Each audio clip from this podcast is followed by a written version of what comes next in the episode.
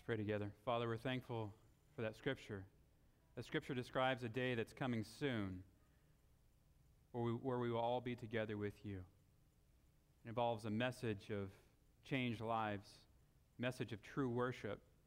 Guide us as we look at the Elijah message here today to see how the Elijah message plays into that final fulfillment that Isaiah talked about. We pray in Jesus' name. Amen. Now, I don't usually do this. This paper typically sits out there in the driveway for a while, uh, sometimes even till Sunday morning. But as I was walking out to my gate to open up the gate, because I'm the one who's the electronic gate opener, right? I'm the one who does it. It's, not, it's a manual. I saw this headline. It says, For many, drought has little effect. Record Searchlight, Saturday, June 7, 2014. Says Los Angeles, most Californians surveyed say the statewide drought has had little or no effect on their daily lives. Now, this is coming from Los Angeles. So to say that most Californians, based on one section, I don't know if that's accurate. And a majority opposed the suspension of environmental protections or large scale public spending to boost water supplies. A USC Dornsife Los Angeles Times poll has found. Although 89% characterized the drought as a major problem or crisis, only 16% say it has affected them to a major degree. Despite widespread news coverage on the drought, one of the worst in recent decades, the state's major population centers have largely escaped severe mandatory rationing. Even agriculture, which, as California's biggest water user, is hit hardest by the drought, has partially compensated for reduced water delivery by pumping more groundwater. That has softened the drought's effect on many, apparently blunting the desire for drastic remedies and big spending on water projects. While Central Valley congressmen and some agribusiness interests have blamed environmental regulations for worsening the water shortages, those polled cited a much broader range of causes. Topping the list was a lack of rain and snow, and people using too much water, followed by insufficient storage and climate change. They're really blaming larger forces here. They're really blaming larger forces here. Imagine that. Imagine if we had not just a drought during the summer months, and people are blaming larger forces here because of the drought in the summer months. But imagine if we had three and a half years of no water, period. Would that headline change?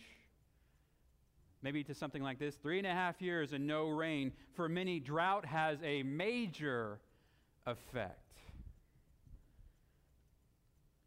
Imagine what that would be like not just your summer months.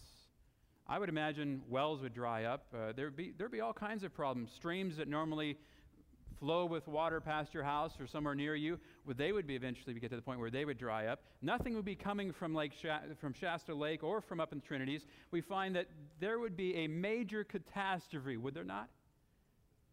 Not just here in the North State, but all the way down to where that poll was taken, and people would take a different poll and they would say, This is a major problem. You have to do something about it. Three and a half years. No rain during the summer, no rain during the fall, no rain during the winter months, no rain during the spring, no rain. And you walk out on your backyard there, and everything crunches below you there, and fires become to be rampant. You find a major catastrophe, if you can somehow bottle that feeling up, then you can read it back into the text and the story of Elijah and get some of the impact of that man's prayer and that nation's apostasy. And so, three and a half years, Elijah, we know his name means Yah is God or the Lord is God. And he prayed earnestly that it would not rain. Maybe we could do the opposite pray that it would rain, and maybe even say, Lord, is there anything we're doing to hinder that? When somebody sells water and makes a huge profit off of it, maybe there's a heart issue around the water issue. But he prophesied there would be no rain. and he was a true prophet, and so there was no rain. But that message that he prophesied literally drove him into the wilderness. He had to go into the wilderness, and James says that it didn't rain for three and a half years. How long did he spend out there? Well, we know he had a brook, you know, there was a spring. Ravens, we find the idea there. We also find the widow. But there is a period of time where this prophet has to find himself out in the wilderness. We know he confronted the 450 false prophets. There was a fiery ordeal, if you will, and then he had a fiery chariot that eventually took him to heaven. What a wonderful man. What a wonderful name that says the Lord is God. And that was his message to everybody. And I remember reading the story a little while back, and as I was reading it this week again, just imagining what it would be like after the three and a half years, after you find the false prophets have been confronted, after you find there's King Ahab, and there you start seeing a cloud the size of a man's hand coming as you pray earnestly. Not once, but we find on record more than one time, especially, we find him bowing down and, and praying, and he's sending a servant out there, and finally he see, the servant sees a cloud the size of a man's hand. And then he rushes down and he runs before the king, literally preparing the way, saying, You better get on out because it's to, it's the sound of a heavy rain is coming. Wonderful story. Faithful man. A name that means something wonderful, that the Lord is God. But there were lots of key events in that story I didn't even cite on this slide. You find the messenger in those days was Elijah. His message was return to the Lord. His very name echoed that message. The Lord is God. Every time you would say Elijah, the Lord is God. But they didn't believe it in their hearts. And it had environmental effect. Three and a half years of no rain. The fate of the messenger was he was literally driven into the wilderness. Remember how people sought his life? He thought he was the only one. And what was the state of Israel? The so called people of God during that time. Apostasy. They were not recognizing that the Lord was God. 450 of their own prophets prophesied in behalf of Baal. And he was called, Elijah was called, a troubler of Israel. Imagine that. Imagine delivering a message that calls people back to the Lord God, that tells them that things that are happening in our world are not just because of the environment, but because of the heart the hearts that are in that environment. And then it gets so bad where they say, You're the cause of all of our environmental troubles. And you literally have to flee because of the message that you truly believed and you faithfully proclaimed. Can you picture yourself being Elijah? Our young people have a maze on the back there that says, uh, you know, after Elijah delivered his message, imagine him trying to, you know, getting out of the city and, and going out to the wilderness. Find your way out of that maze, you know? But imagine yourself. There you are. You've delivered the message. No rain is going to come, king. And you know that king, if he had his will, will, he would kill you. And so you flee, go out to the wilderness. God takes care of you. And that message of Elijah is said to come again. That's where we left off last time. It says, For behold, the day comes, burning like an oven, not because of our drought, when all the arrogant and all the evildoers will be stubble. The day that comes shall burn them up, says the Lord of hosts, so that it will leave them neither root nor branch. But for you who fear my name, what's the name? The Lord. Those of us who recognize the Lord is God at the end of time, at least in Malachi's mind, that's when it's happening. You who fear his name, the Lord, the Sun of Righteousness shall rise with healing in its wings. You shall go forth leaping like calves from the stall. You shall tread down the wicked, for they will be ashes under the soles of your feet. And the day, the, on the day when I act, says the Lord of hosts, there is a day coming when God will act. He will intervene in Earth's history. But are we ourselves, his faithful messengers, preparing the way for that? It's easy to talk about it. It's easy to write 28 fundamental beliefs down in a booklet and say, I believe this. But are we his messengers telling the world that there is a heart issue that you have that only God can solve? And then it goes on and says, Remember the law of my servant Moses, the statutes and ordinances that I commanded him at Horeb for all Israel. That worship of the Most High God, remember that. Behold, I will send you Elijah the prophet before the great and terrible day of the Lord comes. And so that message of Elijah that said, if the Lord is God, follow him. If Baal is God, follow him. Why are you wavering between two opinions? Follow the Lord if he's really the Lord. Otherwise, quit pretending and follow Baal. That message will come again because this is written after the time of Elijah. And it says, Before the great and awful day of the Lord, the Elijah message will come again. In Malachi's mind, and a lot of Old Testament writers, that message prepared the way for the Messiah. But notice Elijah coming there right at the end of the Old Testament. There's that monument, the Sabbath being remembered there. There's the relationships we talked about, them being restored. That Elijah message that comes will restore all things and prepare the way for the coming of Jesus. And so in Malachi, you had Moses, if, if you want to think of him as being older up on the mountain, and Elijah, who was taken up in that fiery chariot. But Moses and Elijah, they both had that message of the coming Messiah. They both were preparing the way for the Lord. And that's really where the Old Testament ends. And you find speculation in the nation of Israel as to who is Elijah really going to come? Is there another prophet like Moses? You find those sentiments in the New Testament, and this is where it comes from. Is because the last prophecy we find here is one of the Elijah message, is one where it says Moses would come as well. But they missed the Son of Righteousness restoring all things in that. They looked to just the human fulfillment. They had their own little timeline and everything. But Jesus didn't fit it quite the way they expected. And so they missed him as the Messiah. So Elijah, Jesus said, had already come. They didn't even recognize it. They had their timeline, they were so tunnel vision on that. That's why when it comes down to prophecy, guys, think about it. We don't know everything, do we? It says in Daniel that at some point the, the wise will understand, yes, and we want to shine as stars, but we don't know everything. God is the only one who knows everything. As a body, we can say this is how far we've come, but we don't know the future except for what God has revealed to us. Because they had the timeline. Elijah had to come first. Jesus came and of, of really questionable birth, if you will, almost seemingly born out of wedlock birth. We know who Abraham's daddy is, but we don't know who your daddy is. And so we have these type of languages there, and then we have the timeline. Elijah's supposed to come first. We haven't seen Elijah yet, so you can't be the one. But notice what Jesus says in Matthew 17. While he was yet speaking, behold, a bright cloud overshadowed them. And behold, a voice out of the cloud saying, This is my beloved Son, in whom I am well pleased. Hear ye him. Amazing, isn't it? Voice comes from heaven. Not everybody hears the words exactly, though.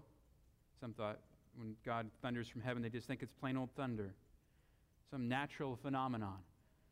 But here, his disciples asked him later, Transfiguration, Why then say the scribes that Elijah must first come? And he answered and said, Elijah indeed cometh and shall restore all things. That's right out of Malachi. But I say unto you, Elijah is come already. And they knew him not, but did unto him whatsoever they would. Even so shall the Son of Man also suffer of them.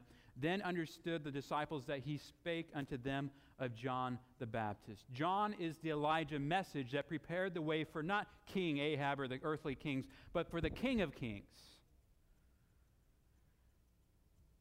And Jesus says, Elijah already came. It was John. Then who is Jesus? Well, he's the greater Moses. The angel itself, himself said, He shall go before his face in the spirit and power of Elijah, in Luke 1, to turn the hearts of the fathers to the children, and the disobedient to walk in the wisdom of the just, to make ready for the Lord a people prepared for him. That was what that was spoken about John the Baptist. That John literally will preach the Malachi message that was prophesied, the Elijah message. Did he preach it? Well, we find his ministry roughly about three years long.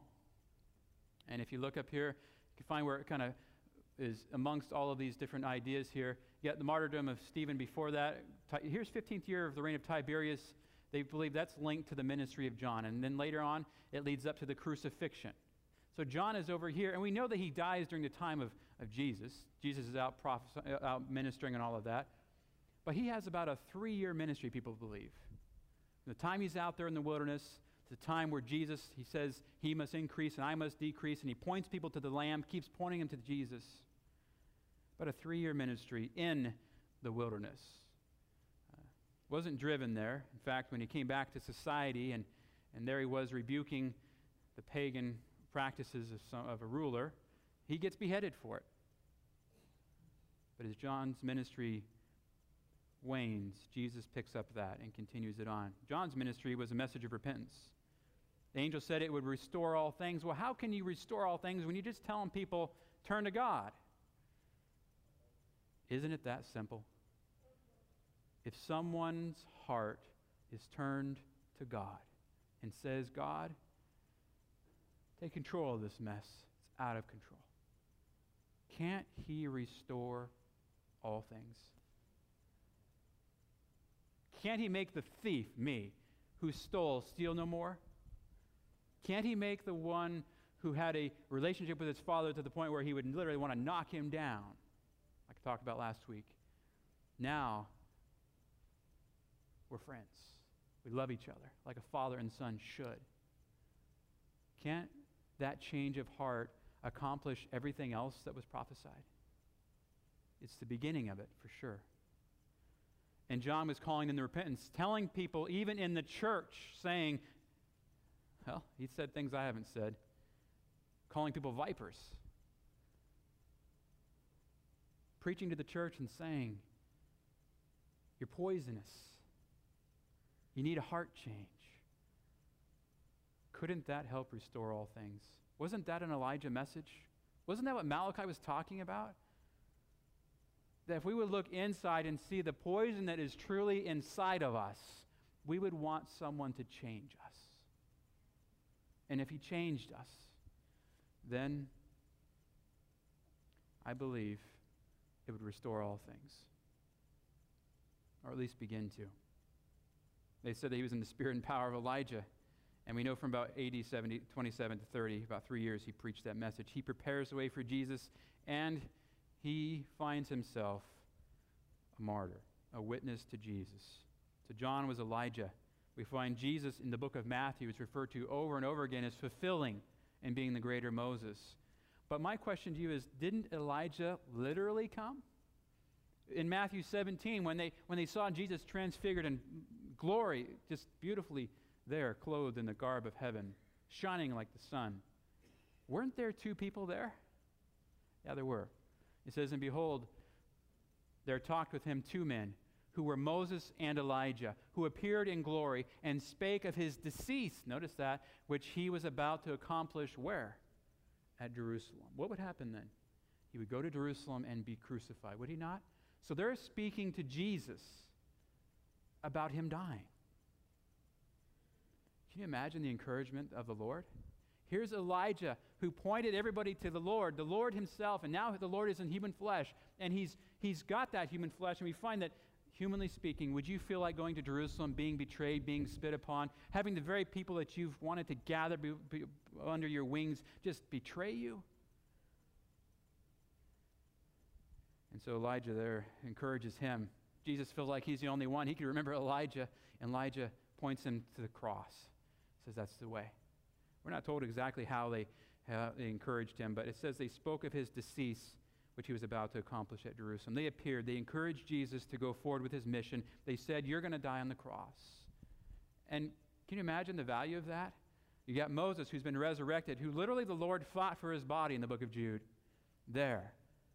What's Satan going to do if Jesus loses at the cross? Take him right out, right? And then what's he going to do if to Elijah? Why should those people even be in heaven anyway? It's because of Jesus physical reminders that we are saved and we are the exception. We, you did something exceptional for us. You took us right up into heaven. We want you to succeed. And the way to succeed is to go to the cross. I don't know if they said that, but it's something in the text tells us they talked about his death. And somehow that encouraged Jesus. So that message, that Moses and Elijah message, will come again and prepare the way. It will point us to, the, the to Jesus himself and especially point us to the cross. And so, since Moses and Elijah appeared and pointed Jesus and us to the need for Jesus to die on the cross, then what should be the foundation of our message? If he didn't die on that cross, then he would not have resurrected. You, you find that if he wasn't the perfect sacrifice, he dies on the cross, and that's it. Say he died on the cross, and that was it. Of what value was that death? He didn't fulfill what he said then, but we know he did. We know that he did die on the cross, and therefore, since he died on the cross and was resurrected, then he is the means of our salvation. And so the message of Elijah will come again, pointing to the cross of Christ, pointing us to the fact that through that we will have restored hearts, through that we will have a changed world, through that we will discover that this whole business of they're really blaming larger forces here can be changed if the world was, was to, to see Jesus. And many people have linked this whole Elijah message of Malachi to other parts of the Bible. But I'm going to go ahead and do a parallel here and show you where, why I believe John the Baptist and Jesus really were preaching the same message. You find the messenger Elijah, the messenger John, the messenger Jesus, right? Message was return to the Lord. Message was return, repent, or return, and follow who? The Lamb. Behold the Lamb of God in John chapter 1, verse 29, who takes away the sins of the world. He pointed them right to Jesus.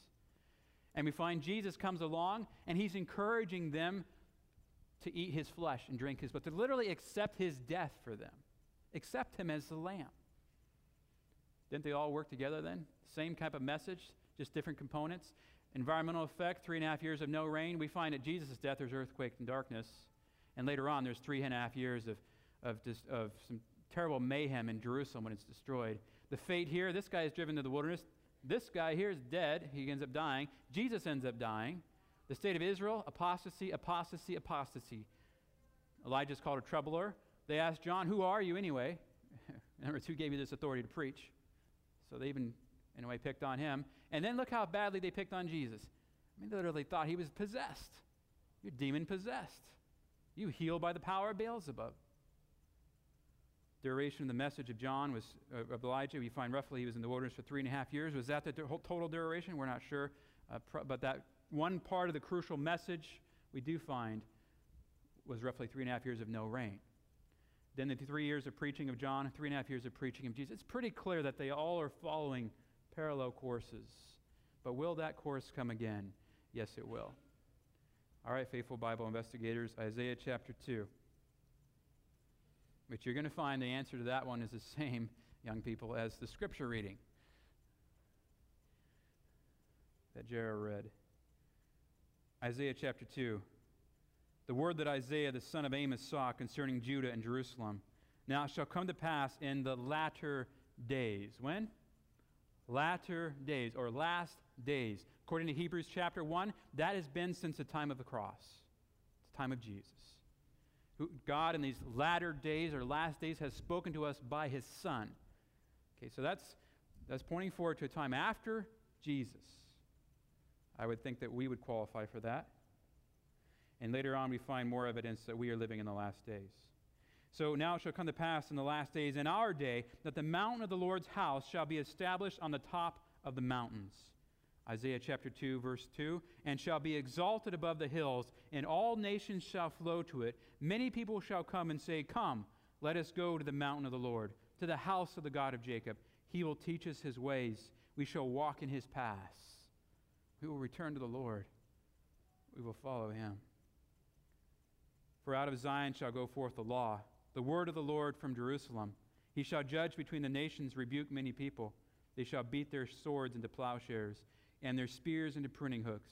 Nation shall not lift up sword against nation, neither shall they learn war anymore. We are still in the midst of a world that we have war, so therefore this isn't fulfilled yet. It's still coming, and we are part of it. Because it's after the cross and before peace in the world really reigns, so there we find ourselves. This is for us.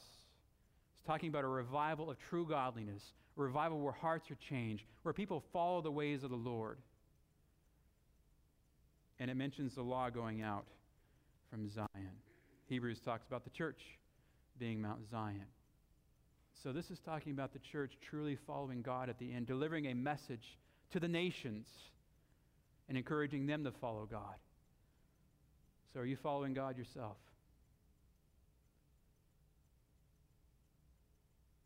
If you're not, why not? I've had a whole lot more peace since I became a Christian than any other time before. I mean, I could sit there and watch a sunset as a, someone who wasn't a Christian, but, but really deep down, there was something missing. This message is what was missing. And so, Malachi 4, Isaiah 2, you find the ministry of Jesus and, Eli- uh, and of John. All of that's really pointing forward to a last day fulfillment and points us to Revelation 14, where it says, I saw another angel, a messenger. Are we one of his messengers? Fly in the midst of heaven, having the eternal gospel or eternal good news. Who did Jesus give the good news to proclaim to the world to? Matthew 28. Didn't he tell us? Matthew 28. Go into all the world, right? Preaching the good news. Eventually, we'll baptize them in, the, them in the name of the Father, the Son, and the Holy Spirit. And so we find he gave it to the church. So, whereas it does picture a angel, that angel symbolizes God's messengers going, his true messenger, you or me, going with this message to the world.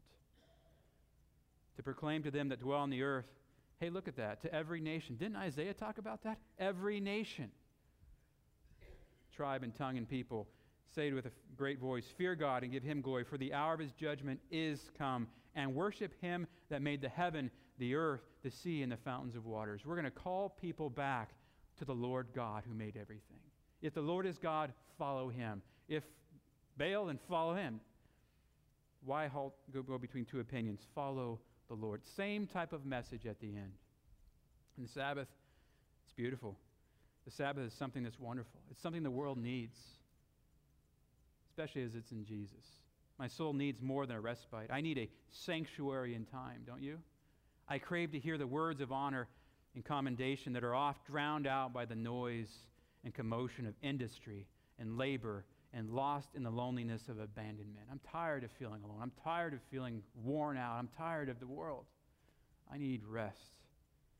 In the face of stress and suffering and loneliness, I'm summoned to sanctify and make holy a day of delight. We know we can't really do that, but we can remember it that it is holy if we ignore the misuse or misuse today, then we are far less human than we could be. It is like the smell of an evergreen wafting with a cool spring breeze.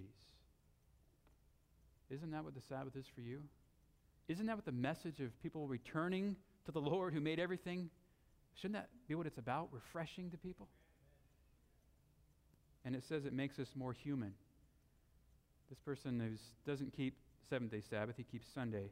He says that somehow it makes us more human. How could that be? Because every week it should turn us to the Lord who died for us, who loves us, who made us. It lifts up Jesus. And so that's the message of Revelation 14 a message that restores the hearts to the Father because that Father or that Son will accept the gospel and that will give a good relationship, a, a, a forever relationship between the two. And then it points to the Creator, Jesus Christ. It restores the law of Moses, just like Malachi talked about, just like Isaiah talked about. It talks about the monument of oneness, the Sabbath. It points out a counterfeit oneness message in the book of Revelation. There's a counterfeit oneness. Let's all come together and let's worship this other way. That's what, that's what happens in Revelation. And that message is based upon fear. If you do not go along with it, then you will be sentenced to death. And so that's a counterfeit oneness message. You would have a false Sabbath, relationships that are truly not that meaningful, that really deep down are not based upon Jesus. And the relationship is so tentative because it's based upon fear. That's what you have as an alternative at the end. So I believe the Lord is God. I want to follow him. I don't want to follow that false counterfeit message at the end. And then Revelation 14 is very clear find the three angels' message goes on and warns the world of a flood of fire, saying to everybody, don't go that route. Turn to God and live. Same thing as we find Elijah preached. It's the same thing that we should be preaching. At least on paper, we have it down as a Seventh day Adventist church, but are we delivering that message to the world who needs it? If the Lord is God, follow him. And who is the Lord? In Revelation 14 4, the Lamb. It says they follow the Lamb wherever he goes. Wow. Of all professing Christians, Seventh day Adventists should be foremost in uplifting Christ before the world. The proclamation of the third angel's message calls for the presentation of the Sabbath truth, the beautifulness of it. But this truth with others, including the message, is to be proclaimed. But the great center of attraction, Christ Jesus, must not be left out. Otherwise, you have a Jewish Sabbath. People are keeping the Sabbath other places, and they're not Christians. Aren't you a Christian? If you're a Christian, then the Sabbath takes on a new meaning. So she says, Christ must not be left out of that. He must be lifted up. It's at the cross of Christ that mercy and truth meet together and righteousness and peace kiss each other. The sinner must be led to look to Calvary. How much time are we spending looking at Calvary? With the simple faith of a little child, he must trust in the merits of the Savior, accepting his righteousness, believing in his mercy, trusting that our Father has done everything he can to bring us home. So Moses, Elijah, the prophets, they all pointed to Jesus. They all were saying he's coming. And now here we are after he's come. Are we saying he's coming again? If we are, then that's the Elijah message being proclaimed again. And then you find there we are again, down here. It's our turn. They all did it. And you remember, Jerusalem was destroyed. Remember, they had two, two or three years after you find one of the generals left. The Christians had, they say, around three year period, but I can only nail down two to three years, depending on how you add it together, where the Christians had one final chance to leave Jerusalem, but also, if you're going to leave and flee to the wilderness, what are you going to do beforehand? What didn't you tell the people? Those women are going to be ripped open and their babies taken out. Those people are going to be starving to death and having drought and thirst beyond what you can ever imagine. Those people in that city, I mean, if I truly cared, wouldn't I tell them one last time?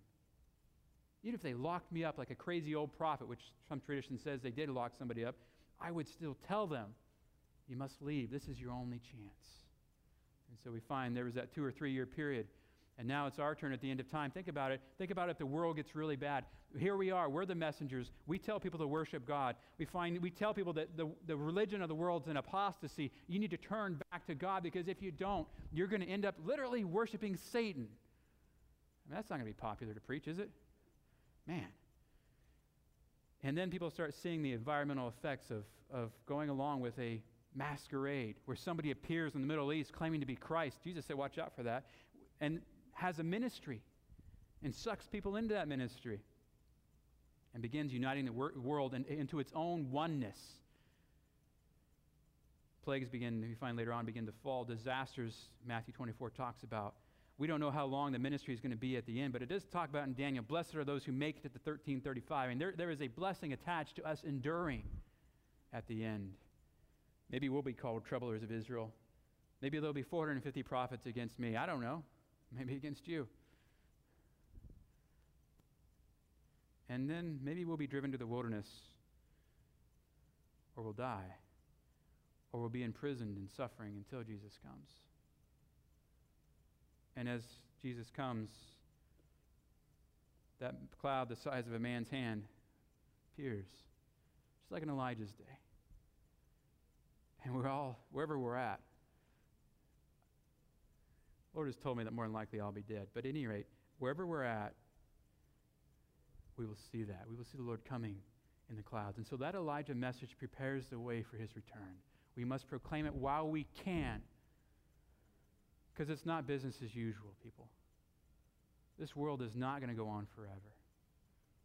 The things are going to begin to fall upon this nation from east to west. And here we are at a crucial point in Earth's history. Could we tell people there's a message of love that can truly unite your heart with God?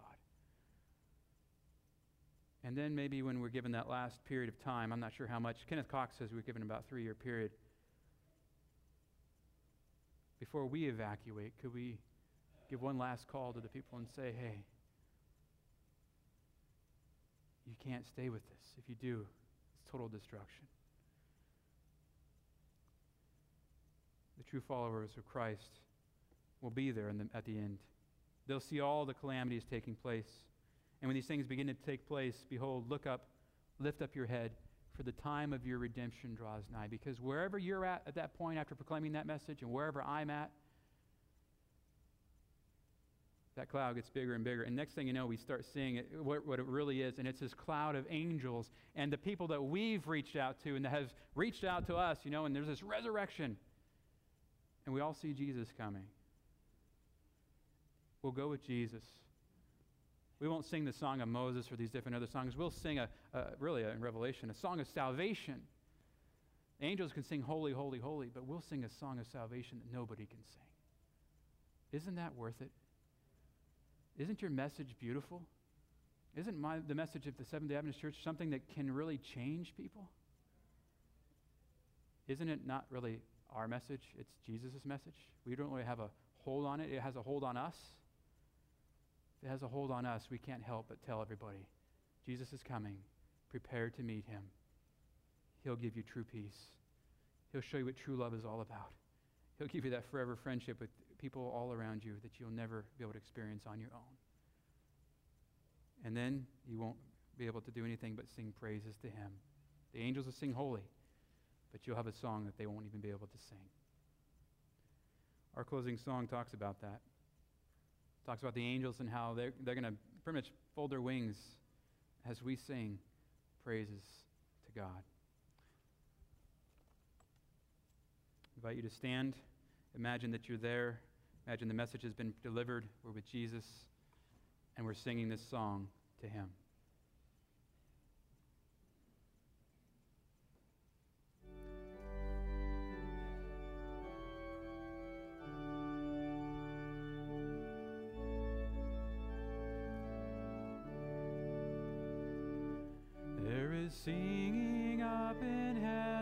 Such as we have never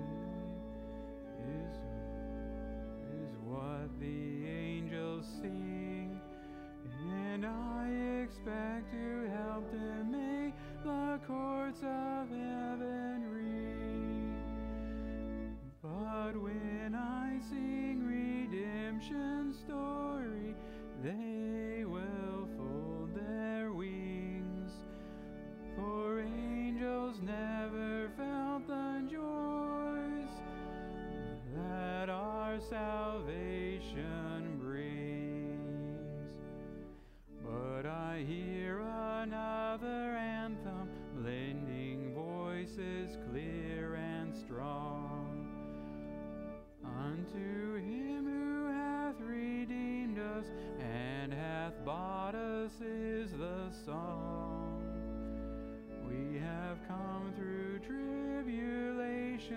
to this land so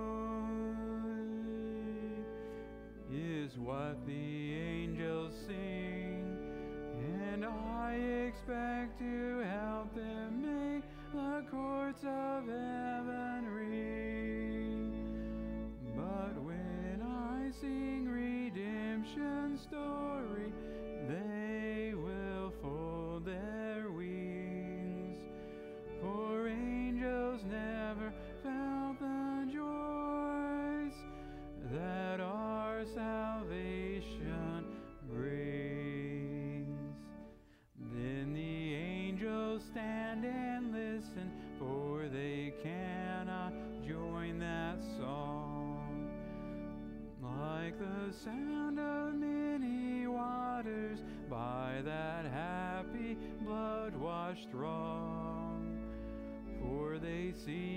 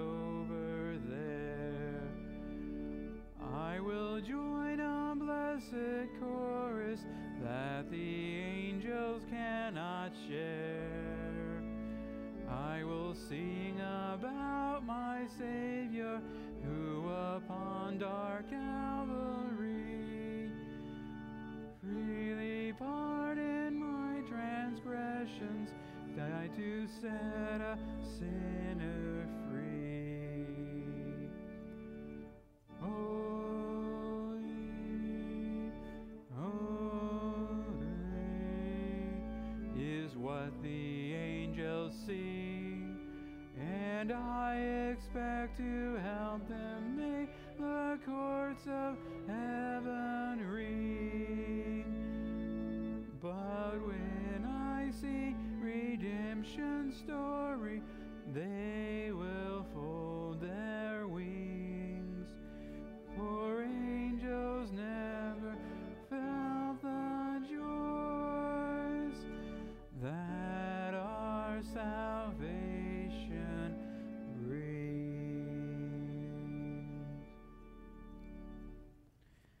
Father in heaven, we're thankful that we can sing that song now. Though we don't know exactly what the words will be when we do see you, there are some words. It'll be about Jesus, it'll be about his faithfulness, it'll be about how he brought us through trials, but ultimately it'll be about how we followed the Lamb wherever he went. And so, Lord Jesus, help us to follow you. Help us to proclaim the message that not only did Elijah proclaim, but John proclaimed, that you proclaimed, and all your true followers who follow the Lamb will proclaim. Help us to proclaim it no matter what happens and no matter where we are at. Guide us until that day when we see the cloud the size of a hand's man get bigger and bigger, and we see you and we sing holy, holy, holy, holy, along with the angels. But then we sing the song of salvation. May those words be in our hearts then as to what they exactly will be. Until then, we trust you and we serve you. In Jesus' name, amen.